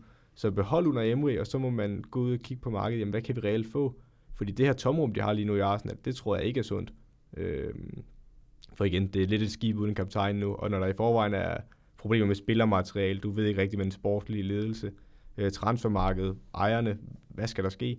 Så er det nok heller ikke det bedste at gå ud og fyre en træner og sige, jamen vi har en liste på fem træner, vi gerne vil kigge på. Det er også bare en stor liste, altså ja. det burde være nede på et-to navne eller sådan noget. Ja, ja, der er bare så meget, jeg kan se det der. Jeg, jeg er så glad, eller jeg, jeg er så glad for ikke Arsenal-fan, men jeg, jeg er lidt bedrøvet på din vej. Jamen, jeg, jeg er stadig nogenlunde tilfreds med at være Arsenal-fan, trods alt.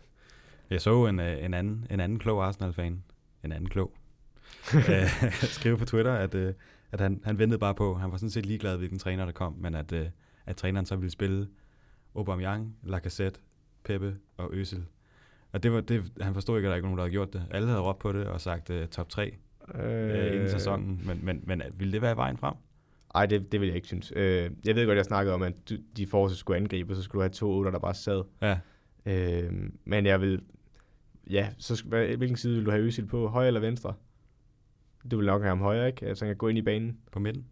På midten, og så tre fremme. Ja. Ja, altså, du godt, der er nogle øh, baks, der kommer på overarbejde ja, over for modstanderens kantspiller, og der tror jeg ikke, du har nogen baks, der er stabil nok til at kunne lukke det rum ned. Ja, vi blev enige om sidste afsnit, at Jenny han kunne det hele. ja, ja. Det ved jeg ikke, om vi blev enige om, vi snakkede om det. er så rigtigt nok. Yes, lad os tage fat uh, i, uh, i næste kamp. Vi kan lige hurtigt sige, at uh, Norwich, vi har sagt det, men de har været en tur i Southampton, og Arsenal de tager imod Brighton i aften. United Aston Villa 2-2. Klassisk engelsk kamp, højt tempo, masser af afslutninger. Ja, øh, og igen, øh, det, jeg, jeg kan ikke se, hvad Ole Gunnar er i gang med. Det kan jeg altså bare ikke. Øh, jo, igen, de, har, øh, de spiller en 4-2-3-1, øh, og så spiller de, de har, øh, deres midtbane hedder Pieter og Fred igen. Igen, og, igen. Ja, og de, de har jo fundet en, ja, en stabil midtbane. Ja, men det er mest af mangel på andet, fordi Scott ja. McTominay er skadet, og Pogba er skadet, og Pogba er måske på vej ud af klubben. Men, men det, ja, jeg er jo Liverpool-fan, så på en eller anden måde kunne jeg sagtens sidde og fryde mig over, at, øh, at det ikke går så godt for United for tiden. Men på en eller anden måde, så er jeg lidt ærgerlig over det, fordi det er en stor engelsk klub, United. Og det, det piner mig altså lidt at se en midtbane, der ser sådan derude, fordi det er det, der handicapper dem fuldstændig øh, i den her sæson. Fordi de har to otter i den her kamp, og hver gang, at Maguire eller Lindeløf har bolden, de står bare derinde. At de, de ligner ikke nogen, der rigtig gerne vil have bolden i meget af tiden. Og øh, det er vanvittigt lidt for Aston Villa bare at dække op. Jamen, de går op og siger, okay, jamen Wesley, du tager den ene. Og så skubber vores kanter ind, øh, Grealish eller øh, El Ghazi til at starte med, ind i banen, og så, øh, så dækker vi dem op. Og så, nå, så står de den, ja, jamen vi har jo fået at vide, at vi skal stå herinde, så vi kan ikke løbe rundt, vi skal ikke væk herfra. Okay, jamen så har vi lukket dem ned. Så har du nogle kanter i, øh, enten så er det Marshall, der starter på toppen her, så det vil sige, det er Rashford og Daniel James, der går ind i banen for at modtage bolden. Øh, men det er jo inde i det rum, hvor de to otter står, fordi de ikke bevæger sig ud i nogen side eller noget. Så den, den, det lille rum, der kan holdes ind imellem, det lukker de tre forreste egentlig også for Villa, og så kan midtbanespillerne være med til at lukke det også, og så, jamen, så er de jo lukket ned. Og du har Marta på den offensive midtbane, og Marta var en gudsbenået fodboldspiller, og han har stadigvæk, altså, du kan stadig godt se, at han er vanvittigt dygtig, når han har bolden. Men han, kan jo ikke, han har ingen bevægelighed mere, og han har ingen fart. Øh, og flere gange der råber Pieter og Fred efter ham og siger, at han skal, han skal men han, han pisker rundt på den bane i den fart, han nu har. Men, men, men han bliver ikke spilbar, fordi de rum er lukket ned. stabil tempo. Ja, ja, men altså, jeg synes... Og så ser jeg, hver gang, at de kommer frem på de tre forreste, de bliver retvendt, Rashford, Daniel James, øh, Martial, så er de jo vanvittigt dygtige. De bliver jo farlige i det øjeblik, de, altså især i kontrarne, fordi de har plads at angribe på. Men de tre deroppe, det, det er altså spændende at arbejde med. De, øh, de skal nok blive til et eller andet øh, sådan på længere sigt, hvis de får en dygtig træner også. Men, det, men jeg synes ikke, Ole Gunnar Solskjaer, han gør nok for at sætte dem i scenen. Han gør ikke... Altså så i sidste uge, der, der stiller de op mod øh, Sheffield øh, med et tremandsforsvar, og så de tre derop. Og igen, jeg kan sagtens som fodboldfaglig se, hvad han vil. Men er det det rigtige at gøre? Er det ikke for simpelt, det du prøver? Det synes jeg jo, det er. Fordi hvis jeg som lægemand inden for fem minutter kan se, hvad du prøver, eller bare se på startopstillingen, og jeg egentlig godt kan sige, okay, jamen jeg ved godt, hvad du vil. Ja. Hvad tror du så ikke modstanderens træner ved? Øh, så igen, det er meget naivt af Ole Gunnar Solskjaer, og ja, altså, jeg, jeg har svært ved at se, at han er den rigtige mand, og jeg, igen, de hænger fast i ham, men, men der er jo andre på markedet. Altså, jeg kan godt forstå, at man skal vise en træner loyalitet, og jeg advokerer altid for at give en træner masser af tid. Men det er jo kun, hvis du kan se, at der er en rød tråd i det, han laver. Hvis det er på må at få det, der foregår, så, så er det jo ligegyldigt, så er det jo, så er det jo, så hvis han endelig opnår succes, så er det jo tilfældigheder. Øh, det er jeg bare ikke tilhænger af. Nu nævner du, at, øh, at de tre forreste i United er spændende spillere. Der er jo også en spændende spiller på Aston Villas hold. Skal vi lige vende ham lidt? Jack Grealish. Ja, Jack Grealish, han er... Hold da op et første mål. Ja, det er imponerende. Det er, han, han, kan, han kan det hele jo. Han kan øh, afslutte, han kan lægge øh, afleveringer, han kan hvis vi lige tager, udfordre. Hvis vi lige tager Jack Grealish til side, bare... Jeg er eufori. jeg kan godt mærke det, morgen, og vi skal nok komme ind på bare roligt. Jeg vil bare lige tage det mål, øh, inden vi tager alt det pæne Grealish gør, for det er et fantastisk mål. Jeg skal det så. Så lad os lige tage, hvad der foregår i det United-forsvar. Ja. Fordi Juan Bissaka er skubbet ind i banen, og så er det faktisk Pieta, der løber ud og dækker ham op, fordi bolden bliver lagt ind over, og så ryger den hele vejen over til Jack Grealish. Og i det øjeblik, at Andreas Pieta løber ud på Jack Grealish, der kan jeg se, der er problemer. Fordi Juan Bissaka, han bliver derinde sammen med sit centerforsvar, og de er ikke nogen, der dækker op derinde. Og jeg, jeg for, vi har snakket om det flere gange i dag. Når man er i duel på en spiller, især hvis du ved, det er en, der er dygtig, så er der en, der er i pres på ham, og der er en, der er støtte sikringsspilleren, der skal være ham, der sørger for at begrænse skaden, nå anden bolden. Det er altså kun noget, man lærer i, i de danske serieklubber. Ja, det, er, det er virkelig... Og, det når ikke topniveauet. Nej, det er, og Juan Bissaka bliver bare stående den her KS og så kan Jack Grealish bare tage et træk rundt om, og igen, altså 9 ud af 10 gange, der sparker en spiller ikke den her ind. Men især når det er en spiller som Jack Grealish, der sparker den så flot ind. Øh, det er bare imponerende. Og han er, altså, det er groft at sige over for Villa, han er for god til Villa. Men han kunne sagtens spille i en af de syv bedste klubber i England, det kunne han. Og igen, altså en klub som United, øh, jeg ved godt, at de måske ikke lige er en offensiv midtbane, de står og mangler. Men sæt ham ind på det hold i stedet for Marta, så kan vi godt snakke om, at det er måske ikke en rigtig formation, og der er nogle andre fejl på holdet. Men sæt Jack Grealish derind, og så kan det også være, at øh, Ole Gunnar Solskjaer instrukser stadigvæk også er forkerte. Men jeg lover dig, det er et meget anderledes uh, United-hold, fordi han finder rummene. Ja, det er en mand, der kan noget på egen hånd. Ja, lige præcis. Og altså bare i den her kamp, inden for de første 20 minutter, har han fået fire frispark. Han er den spiller, der suverænt blev gået flest frispark på i Premier League. Øh, og han er bare han er bare imponerende. Det er han altså. Ja, vi snakker jo om, at han, øh, han nok var væk til sommer. Skal Villa egentlig være bange for at allerede miste ham her til, Ej, det, til januar? det tror jeg ikke, fordi hvis man kender noget... Hvis prisen er høj nok? Jo, hvis prisen er høj nok, så er, altså, det er de fleste fodboldklubber, så er hvis prisen er høj nok, men det skal være et eller andet helt latterligt beløb i januar, fordi pengene Villa får for at overleve i Premier League er meget større end noget transferbeløb. Øh, og jeg vil også sige, Jack Grealish er jo produkt af Aston Villas eget akademi, og, og altså, han har jo været meget langt nede rent. Øh, da de var med i første omgang i Premier League, der var han jo også med ind omkring holdet. Øh, men der havde han vist en livsstil ud for banen, der var meget kritisabel for øh, trænerne dengang. Øh, han festede vist lidt for meget og for lidt fokus på fodbolden. Og prøv at se, hvad der er sket ved ham. Han har været nede i den hårde championship, og ja. ved, hvordan livet er dernede, og det, det vil han ikke opleve igen. Så har han taget, øh, jamen, så har han taget arbejdshandskerne på, og nu er han anfører i Villa, og spiller, han spiller bare fantastisk godt. Og øh, ja, jeg, er, jeg er dybt imponeret over ham, og jeg kunne sagtens se ham i en større klub, som United, Tottenham, Liverpool. Der er mange, der godt kunne være interesseret i ham. Arsenal. Ja, vi har, lige, vi har lige smidt ind hurtigt. Ja, det er jo ikke jo, ja, det er jo, du, er, du lyder ligesom en Arsenal, en rigtig sportsdirektør. det, det er offensive spillere, vi mangler. Det, ja. det er ikke nede bagved. Op, op foran med ham. Nej, den er jeg ked af. Den er ked af. Hvis han kan spille centerback, så er han velkommen.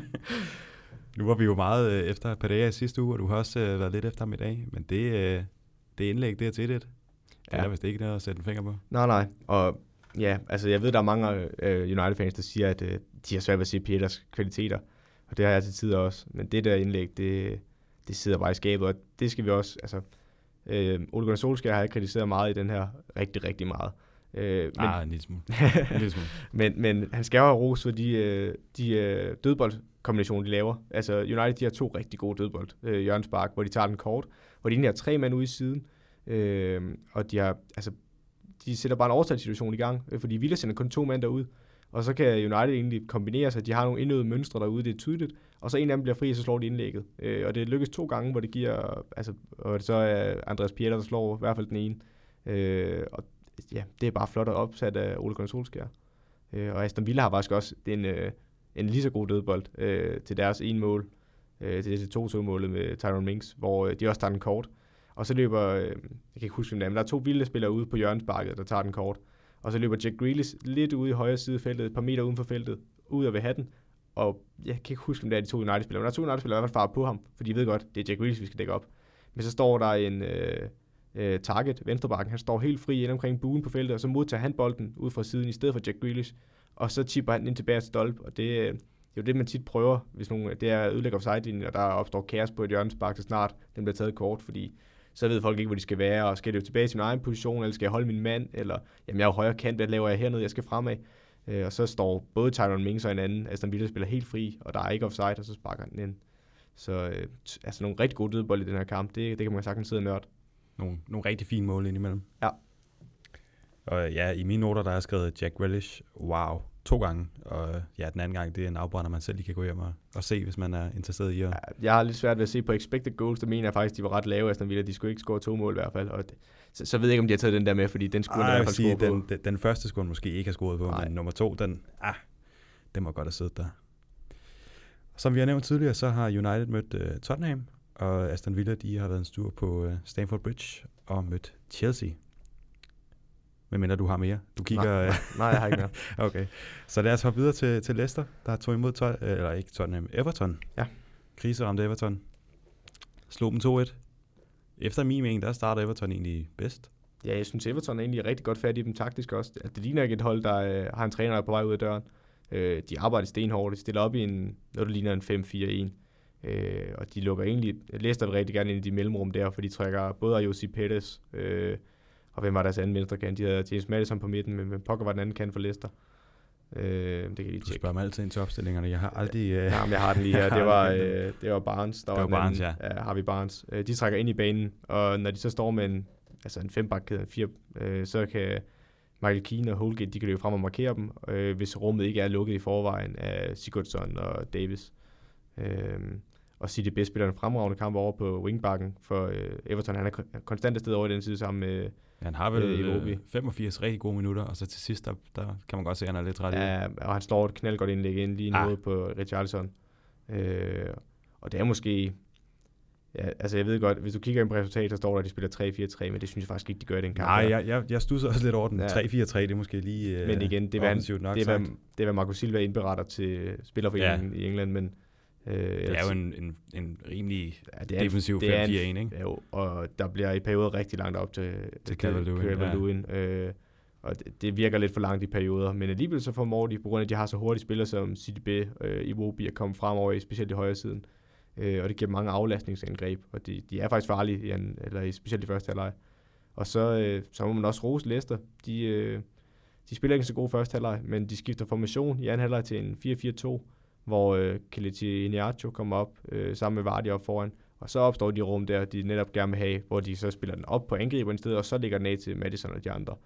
Øh, og det lykkes de egentlig meget bedre med i anden halvleg, og så, så er det altså synd for, jeg ved godt, at de scorer lige til sidst Leicester, og det er måske også fortjent, de vinder den. Men det er synd for Everton til sidst. Altså, Ja. De er så tæt på at redde den hjem, og egentlig et fint resultat at spille en god kamp. Men de er bare op mod et bedre hold, må man også bare sige.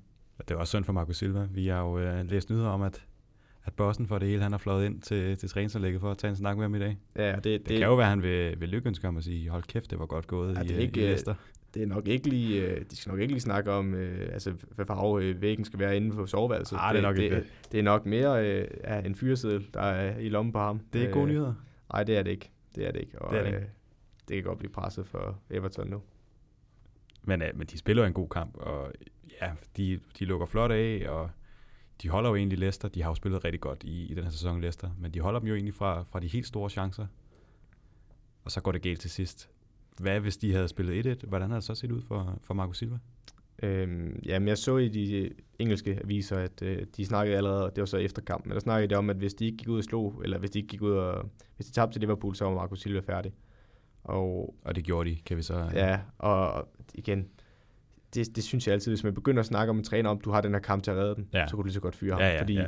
det er igen en meget kortsigtet tankegang. Altså, så min filosofi er altid, den sportsledelse skal kigge på tendenserne på banen. Jamen, øh, for eksempel den Norwich, dengang hvor de var ved at fyre Daniel Fark faktisk, dengang de var i championship, der kiggede de på, jamen, øh, er, der en, altså, er, er vi bare uheldige, eller spiller vi ikke godt? Øh, er der en rød tråd med det her med Daniel Fark?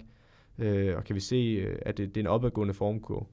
Jamen, de kunne godt se, at der var nogle ting, der lykkedes. De kunne godt se, at de kom frem til chancen. Okay, jamen, så beholder vi ham.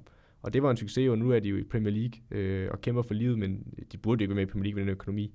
Så kig på tendenserne i spillet, kig på, hvordan øh, udtrykket er, om I kan se, at det, han siger, det er det, de faktisk gør på banen. Øh, det synes jeg altid er en meget god øh, målsætning som træner. Øh, og hvis man ikke, altså hvis man kan se, det synes jeg ikke, man kan i, i, i Everton lige nu, men, men at sige, at han skal gå ud og vinde, eller i hvert fald ikke gå ud og tabe til Liverpool, jo, lige så godt bare give manden fyrsiden på forhånd. Ja, så kan også, specielt med Liverpool. ja, så måske Duncan Ferguson være ham, der var assistenten for Marco Silva. Hvis han overtager, måske kan de levere et resultat mod Liverpool bare på ren gejst og på øh, en gammel gavet Everton-mand, der lige får sparket øh, en fodsål op bag i dem. Så, men i stedet for, så fortsætter Marco Silva, og ja, det var bare dømt til at gå galt her inden for næste uge tid. Ja, så er det heller ikke noget, der hjælper en mand at, at, at fortælle ham, at hvis ikke han vinder næste kamp, jamen så er han ude. Ja, det skal så siges, det ved vi ikke, om det er det, der er sket, men det er det, de engelske Ja, aviser det- rapporterer. Det er det, der står i hvert fald. Ja, og det, det, det kunne godt være noget, tabloidpressen kunne finde Ja. på at sige. ja, det er klart. For det, det er meget let at få ret, ikke? Jo, jo, jo. Men, men, men hvis det reelt er det, der er sket, så kan jeg kun ryste på hovedet af det. Jeg fik jo engang at vide, da jeg som telemarketing-sælger ved siden af 3G øh, var lidt presset. Jeg fik ikke solgt så meget. Så sagde de, at hvis ikke jeg havde tre salg på den dag, så, så ville jeg få sparket. Igen, Og jeg havde da ikke tre salg, det havde jeg da ikke. det er ikke ligesom at motivere en, en øh, medarbejder eller spiller. nej, nej. Men uh, Leicester, de er altså inde i en, i en rigtig god steam. Det må vi også bare give dem. Ja. Og det er vel også sådan en typisk tophold lige at, jamen, selvom det ikke er helt, så Ja. den kommer der ind til sidst. Og igen, det er det samme, jeg skyder Liverpool i skoene med. Før eller senere, tror jeg altså, det går galt. Øh, men lige nu, der overpræsterer de også i forhold til expected goals og expected points. Og det er måske vindermentalitet. Det er svært at måle, ikke? Men, men, men ja, det lykkedes den her gang, og det skal de jo selvfølgelig have ros for. Men jeg ved ikke, om det bliver ved med at holde hverken på dem eller Liverpool. Og det lykkedes også mod uh, Watford her i 15. spillerunde, hvor de uh, mødte hinanden, Leicester Watford. Og Everton, ja, de var på besøg på uh, Anfield, og uh, kom ikke hjem med verdens bedste resultat. Det var nok heller ikke helt forventet. Det var uh, alle kampene. Ja. Så er det uh, dit show, ugens deep dive. Ja, Klar til at dykke helt ned det er jeg. Det er og gøre både mig og alle lytterne klogere. Det håber jeg i hvert fald. Øhm, jamen, øh, den her uges deep dive, der, øh, der går vi... Øh, der er det Guardiola, der ryger lidt i skammekrogen. Øh, Det er jo ellers Det- ikke tit. det er sjældent, den mand, han sætter en øh, fod forkert på det her rent taktiske, men det synes jeg faktisk, han gør her mod Newcastle. Øhm, det er egentlig en variant, han har benyttet sig af. Både øh, den kom... Altså, den, det, jeg ved ikke, om det er ham, der har opfundet den, men det første gang, jeg i hvert fald så ham bruge det, det var, i, øh, det var meget i Bayern, hvor han trak sin bak ind i banen for at hjælpe til som en del af restforsvaret. Øh, og igen, hvis man vil kigge med på mine tegninger, dem jeg har lavet inde på øh, PL Taktiko Facebook-siden, de kommer også op på Instagram. På Instagram også, ja. PL Taktiko. Øhm, så kan man følge med der, og igen, jeg kan også sagtens fortælle det til jer her.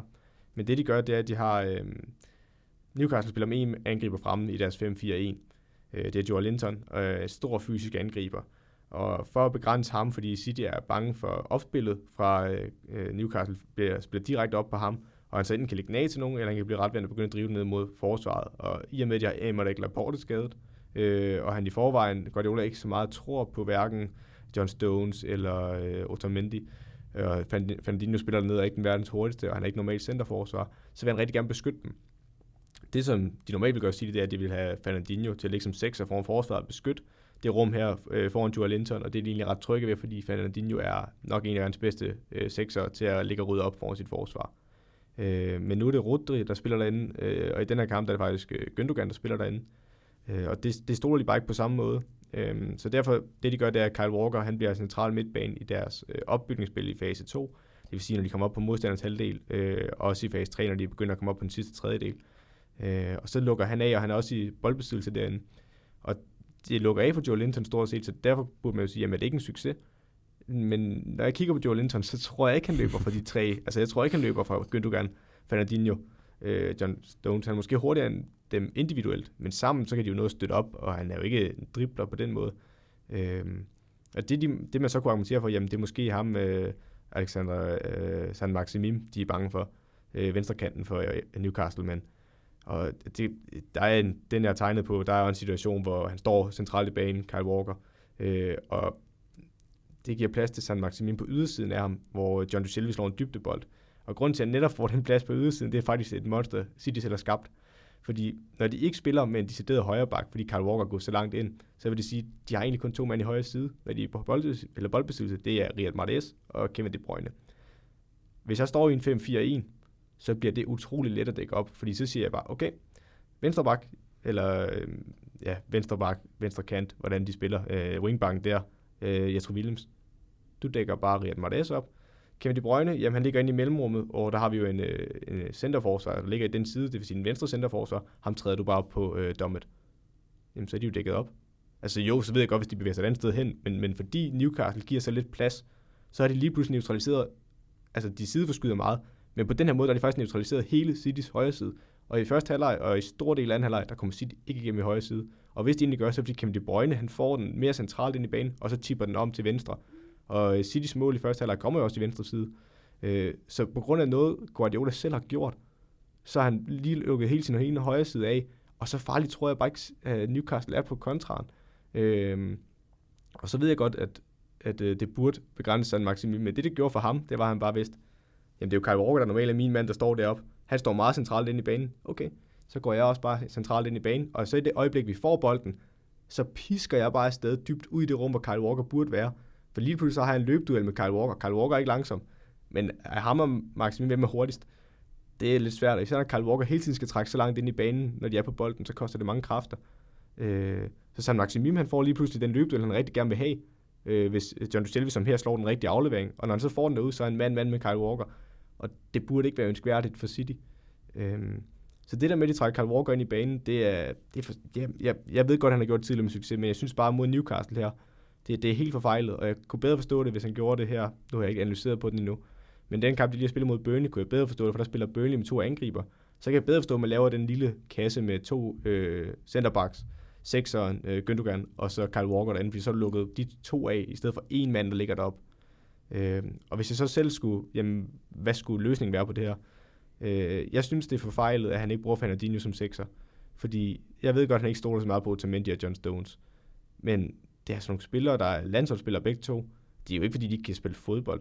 Og jeg ved ikke, om jeg synes, at Fernandinho er en bedre centerforsvar end Otamendi. Det er jeg ikke sikker på, at jeg er egentlig i hvert fald forsvarsmæssigt. Det kan være, han er bedre på bolden, men jeg synes ikke, at du kan sige, bare hovedstød er Otamendi meget bedre, og så man-man er de måske lige. Øh, så vil jeg hellere have Fernandinho øh, på sin bedste plads, så han bidrager så optimalt som muligt, som han kan, og beskytter sit forsvar. Det synes jeg skulle være løsningen. Og så, hvis du endelig ikke stoler på dem, jamen, så rykker du Kyle Walker ind i det midterforsvar. Han har spillet i en tremandsbakkæde for det engelske landshold. Og så kan du rykke Cancelo, en rigtig dygtig højreback ud, der savner spilletid. Øh, så det er mine to løsninger. Jeg vil nok vælge Fernandinho som 6, og så, og så Mendy og John Stones, øh, indtil Laporte kommer tilbage. Men det her, det synes jeg, mod et hold som Newcastle, der står så dybt, og ikke har en hurtig angriber, og spiller med en angriber på toppen, ja, der synes jeg, det er ærgerligt, at han begrænser hele sin højre side på den måde. Det var virkelig flot. Tak, tak. Det. Jeg, jeg håber, det har det bidraget lidt. Ja, det, jeg, jeg var helt imponeret. Nu har jeg jo ikke set dine billeder ind, men, uh, ja. men, men, men det stod klart for mig. Det var rigtig flot. Vil jeg bare lige sige, on er, så alle er, ja, er med. det er utroligt, sådan, uh, altså sådan, som uh, chefen i det her foretagende, du sådan bare roser de medarbejdere ja. på den måde. Det er en helt anden end den der trussel. Ja, ja. ja. det er noget andet end de beskeder, du får. Ja, ja det er uh-huh. Og jeg vil sige, uh, sige tak for en, en rigtig god deep dive. Jamen selv tak. Så lad os, uh, ja, den er lidt lang i dag. Det må vi beklage. Men lad os så videre til citattabellen. Ja. Jeg havde egentlig, jeg har haft et par stykker med, men, uh, men jeg havde en, som jeg ville have brugt, hvis nu, at uh, Everton havde vundet på Anfield. Ja. Men det gjorde de ikke. Så nu virker det lidt åndssvagt at sige, 20 years without a win at Anfield is a long time, but it's a good opportunity to change that situation for Marco Silva. Det ville det have været, hvis de har vundet. Så, så den vil jeg ikke have med, fordi jeg, jeg synes, vi har lidt meget nede i bunden. Ja, den, øh, den, havde, den har været noget tung øl. Ja, det er det. det, er det. Tung øl, ja. Okay. Ja, men det, altså, er det ikke det, er det, man siger, tror jeg? Det er tynd øl, tror jeg, man siger, men, men, men ja, det var i hvert fald noget, der faldt til bund. Ja, men det er det. Det er noget, ja. ja. Bundfald. Super. Men, uh, men jeg har taget et uh, citat fra Brendan Rodgers med. Ja. Han er jo, uh, ja, ikke som sagt, for det har vi ikke nævnt, men han er uh, en af topkandidaterne til at skulle tage over i Arsenal. Ja. Og til det, der har han sagt, Why will I want to leave Leicester at this moment in time? Det er, ej, det kan få mig helt op i det røde felt, det der. Ja, men det, det ved jeg, og det, det, det er simpelthen... At, det er derfor, jeg valgte den. Jeg ved godt, jeg ved, at du det her er... det er dit segment, så det er dig, der suverænt Nej, kom, kom, kom, men, kom. men det, jeg bare vil sige med det, det er, at Brendan Rodgers forlod Celtic sidste år, fordi Leicester-jobbet kom, og det er der rigtig, rigtig mange Celtic-fans, der er rasende over. Øh, og jeg kan godt forstå, at han tog jobbet, Brendan Rodgers, fordi han havde sig lidt fast i Celtic-jobbet øh, og har præsteret det, de egentlig kunne, øh, og var lidt i bestyrelsen. Men nu står han i Leicester. De kan reelt sige, at vi er med i mesterskabskamp. Vi ligger foran City, Chelsea, Arsenal, United.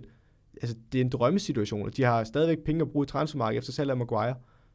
Og så vælger han at gå ud og udtale sig. Og så bliver han spurgt til hans klausul også, om der var en klausul, der kunne gøre, at han kunne smutte til en af de andre store klubber. Og så nej, nah, det har de fleste træner og sådan noget. Så sig dog, at du bare gerne vil være Leicester-træner. Det er simpelthen utroværdigt det andet. Det siger han også, ja. Han siger, hvorfor øh, skulle han dog øh, forlade Leicester? At this point in time. At this moment in time. Ja, ja, det, ja. det kan da godt være, han lige får den med. Ej, det, det er sådan et cop-out svar. Det kan jeg simpelthen ikke. Ja. Men øh, nu ved jeg ikke præcis, hvad han er blevet spurgt, men, men, men, men hvad kunne han ellers have sagt? At sige, at han gerne vil være i Leicester. Øh, altså, Han er, sige- han er vel formentlig blevet spurgt til, om, øh, om han kunne finde på at forlade Leicester nu. ja. Men hvis han nu bare sagde, øh, I'm happy at Leicester, øh, and this is the club for me. Han, så, han siger jo ikke noget om, det er hans klub, klub for altid på den måde, men han siger jo, jamen jeg, er- jeg er i klubben, og det er det, jeg forholder mig til. Han, han, hvis han bare og sige, han kunne også bare gå ud og sige, jeg er rigtig glad for i Leicester, og det vi præsterer lige nu, det er vi er med i mesterskabskampen. Derfor er jeg ikke interesseret i Arsenal-jobbet. Så var han altså ikke kommet med i citattabellen. Det må Nej, jeg bare det, var, sige. det er jo så opvarmningen, kan man sige. Ja, det er rigtigt. Det er rigtigt. Så Men, hvor skal han placere sig? Ja, hvor vil du have ham hen? Jeg synes jo egentlig, det var meget godt. Det, er- jamen, hvad? Hvorfor skulle du dog ville det? Men det, Ja, men jeg, jeg, jeg, den- altså, du sagde dog, at vi havde meget nede i bunden. hvor, hvor langt ned er du? Øh, Du er under stregen, kan jeg godt mærke. jeg er under stregen. Øh, hvad har du ellers liggende dernede? Jamen, jeg, skal jeg finde den frem? Det synes jeg da. Jeg er faktisk ikke helt sikker på, om jeg har den på den computer her. Nej, men jeg Hvis synes, der kommer fald, nogle dybe tast, så Jeg er det altså, synes- fordi jeg trykker på en... Uh... jeg synes ikke, den er nede ved Granit Xhaka-citatet. Det er den trods alt ikke. Dog ikke. Nej. Det er jeg glad for. Øh, Øh, og den er også over under Emery-citatet øh, fra sidste uge. ja, øh, men den var også... Øh, ja, den var helt andet. Ja, så jeg synes, den er lige over under Emery-citatet. Kun lige over. Ja, måske lige lidt længere over, men den er ikke... øh, Du vil have den under Gary Lineker, kan jeg godt mærke. Ja, under Gary Lineker. Jamen, så lander den der. Lige under eller langt under? Ja, lige under kan vi godt blive enige om. Nu er det det der Arsenal-citat, så slipper vi med, at den ikke kommer så langt ned. Det er i orden. Ja, så, så er vi også... Det giver en, en bedre... Øh, det ser bedre ud. Ja. Det er også vigtigt. Det skal jo på Instagram. Lige Det skal være præcis. perfekt. Søren, øh, jeg har ikke med i dag. Jeg Nej. ved ikke, om du har noget, du vil slutte af med. En, øh, en lille ting, som Nej, ikke andet end, du har gået og øh, tænkt over. Ikke andet end uh, gå ind og følge os på, og følge os. Føl, ikke føle. Ikke, ikke følge os, som jeg måske øh, min dårlige udtalelse sagde sidst. Ja. Ah, Øh, men øh, gå ind og, og følge os på øh, Facebook, øh, PL Taktiko, og det samme på Instagram også, PL Taktiko. Send en øh, DM, hvis der er et eller andet, der skal med. Hvis der er noget, der er helt galt, eller noget, Ja, der ja, er noget, noget fodboldfagligt, vi har, øh, det vil vi meget gerne have nogle DM's om. fedt. Ikke, øh, ja, det vil jeg også sige. Helst. Ja, det, det, det, skal vi bare lukke den på den? Den, den, den ved jeg ikke, den kommer videre fra.